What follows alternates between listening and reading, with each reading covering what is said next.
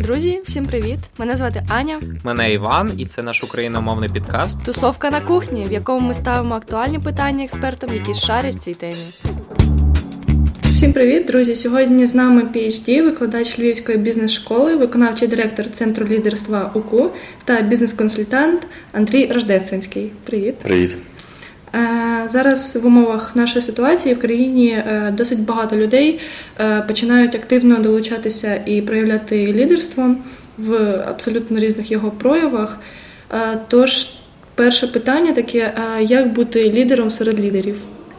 Відповідь є зовсім проста і і трохи складніша, але теж не складна. Зовсім проста, треба мати репутацію відповідно для того, щоб вас приймали інші лідери. А яким чином вибудовується ця репутація? Це відповідь трохи складніше. Насправді, е, лідер серед лідерів е, це такий найвищий щабель в теорії е, трьох ступенів лідерства, де ви спочатку виступаєте лідер для себе, потім лідер для інших, а потім лідер для лідерів. Спочатку ви маєте ефективно налагодити своє життя, так? тобто ви маєте розвивати в собі певний рівень дисципліни, певний рівень тайм-менеджменту, досягнення особистих цілей. Тобто, власне, про все, про що говорить різні е, підручники з особистої ефективності, там підручники, навчальні програми і так далі. Тобто спочатку ви маєте стати ефективним як людина, а потім ви маєте навчитися управляти командою, яка складається з людей, які е, не претендують на якісь лідерські прояви. Да? Тобто е, це може бути команда двоє-троє людей, може бути навіть просто одна людина, яка або знаходиться у вашому підпорядкуванні, якщо ви на роботі. Або якщо це якийсь там проєкт е, позаробочий, де нема прямих керівників підлеглих, mm-hmm. це може бути людина, яка знаходиться у вашому впливі, під вашим впливом. Так. А, І тільки коли ви опанували ці два попередніх рівні, тоді ви можете говорити про те, що ви готові для того, щоб стати лідером для лідерів. Це є третій найвищий рівень. Бо якщо усунутися управляти людьми, або ем, там, е, ну, якщо ми говоримо про лідерство сучасне розуміння, це не тільки про управління, да, там направляти, надихати, підтримувати людей, які е, є значно слабші за них в ваших е, певних проявах, то у вас просто це не вийде.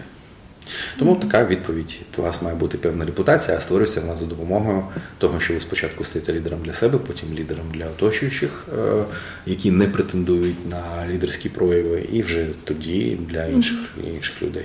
А якщо говорити саме не про лідерство над лідерами, а лідерство серед лідерів? А, Лідерство серед лідерів, е, тоді ми маємо підійти з іншого боку теорії, є таке поняття як колаборація колаборація. Прикладом цього є е, джазовий ансамбль, коли всі музиканти є рівними між собою uh-huh. в своєму виконанні, на відміну від симфонічного оркестру, де всі дослуховуються до того, що їм каже робити диригент і перша скрипка.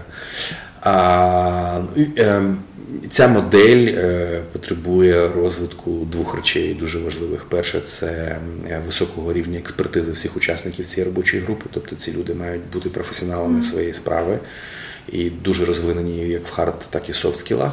І друге, це відповідний рівень довіри, створений між цими людьми. Тобто тоді задача лідера чи лідерки плекати два напрямки постійно навчання цієї групи. І е, тримання високого рівня довіри між учасниками цієї цієї команди. Тоді ваша роль зводиться до цих двох елементів. Угу. Добре.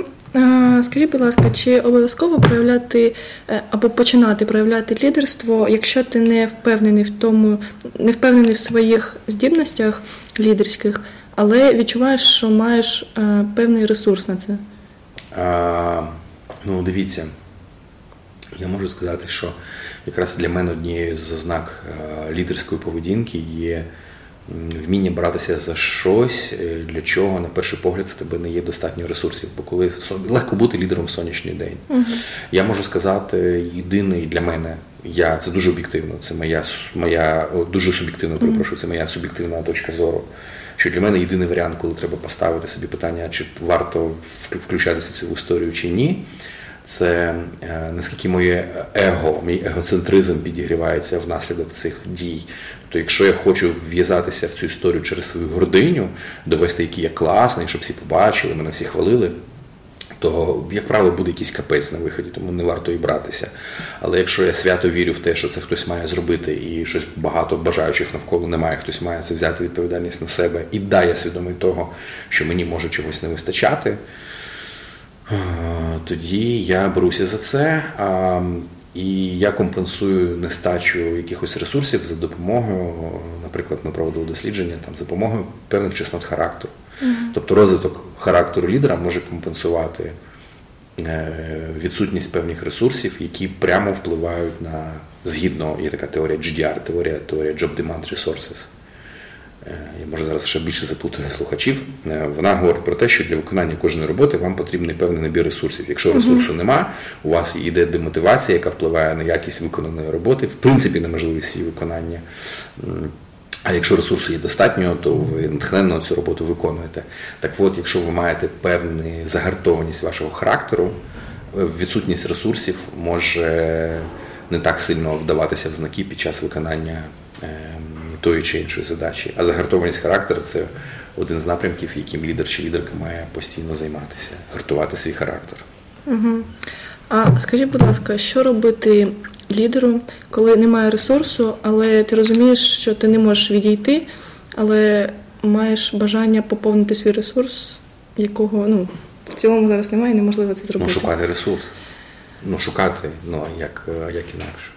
Ну, дивіться, я все залежить від цілі, яку ви ставите перед собою, і які наслідки виконання чи не виконання цієї цілі. Е, якщо ми говоримо, наприклад, е, там про захист міста в умовах війни, яке треба втримати тому що це дуже важливо, це допоможе перегрупуватися там десь в тилу якимось військам і так далі, то я, значить, маю розуміти, яким чином треба втримати це місто, да, які ресурси шукати, ну будь-які можливі ресурси для того, щоб це стало можливим. Якщо це якісь більш прості задачі, коли я бачу, що досягнення цієї цілі. Е, і якщо я знайду ресурс, але я витрачу стільки ресурсів на досягнення цієї цілі, що просто досягнення цієї цілі перестає бути ефективним, mm-hmm то я просто відмовлюся від досягнення цієї цілі. Ну, тобто має бути якийсь здоровий глузд. Е, досягнення цілі в будь-який спосіб це теж не є, ем, не завжди є, в більшості випадків не є здоровим. От. І тому, знаєте, всім цим достигаторам цілі за будь-яку е, умову, за будь-які умови, я хочу просто нагадати, що після другого дихання наступає штучне. От. І треба іноді берегти себе, своє здоров'я, свої ресурси і оточуючих людей. Угу. Е, Це власне, що зараз робить Путін. Він досягає своїх е, політичних цілей е, за рахунок того, що він просто кладе свою армію. Просто тут ну він знищує свою армію угу. на досягнення цілі. Це називається пірова перемога. Був такий цар Пір, який поклав всю свою армію для досягнення перемоги. Він переміг, але потім дуже швидко програв, бо він лишився без армії. Угу. Що ж, ми закінчуємо наш підкаст, і можливо, у вас є якісь побажання для наших слухачів. Да, побажання є, спираючись на досвід адмірала Стокділа, хочу вам сказати наступне, що все обов'язково буде добре, але не загадуйте рожево-окулярних перспектив, що це буде швидко. Тому боріться і поборете.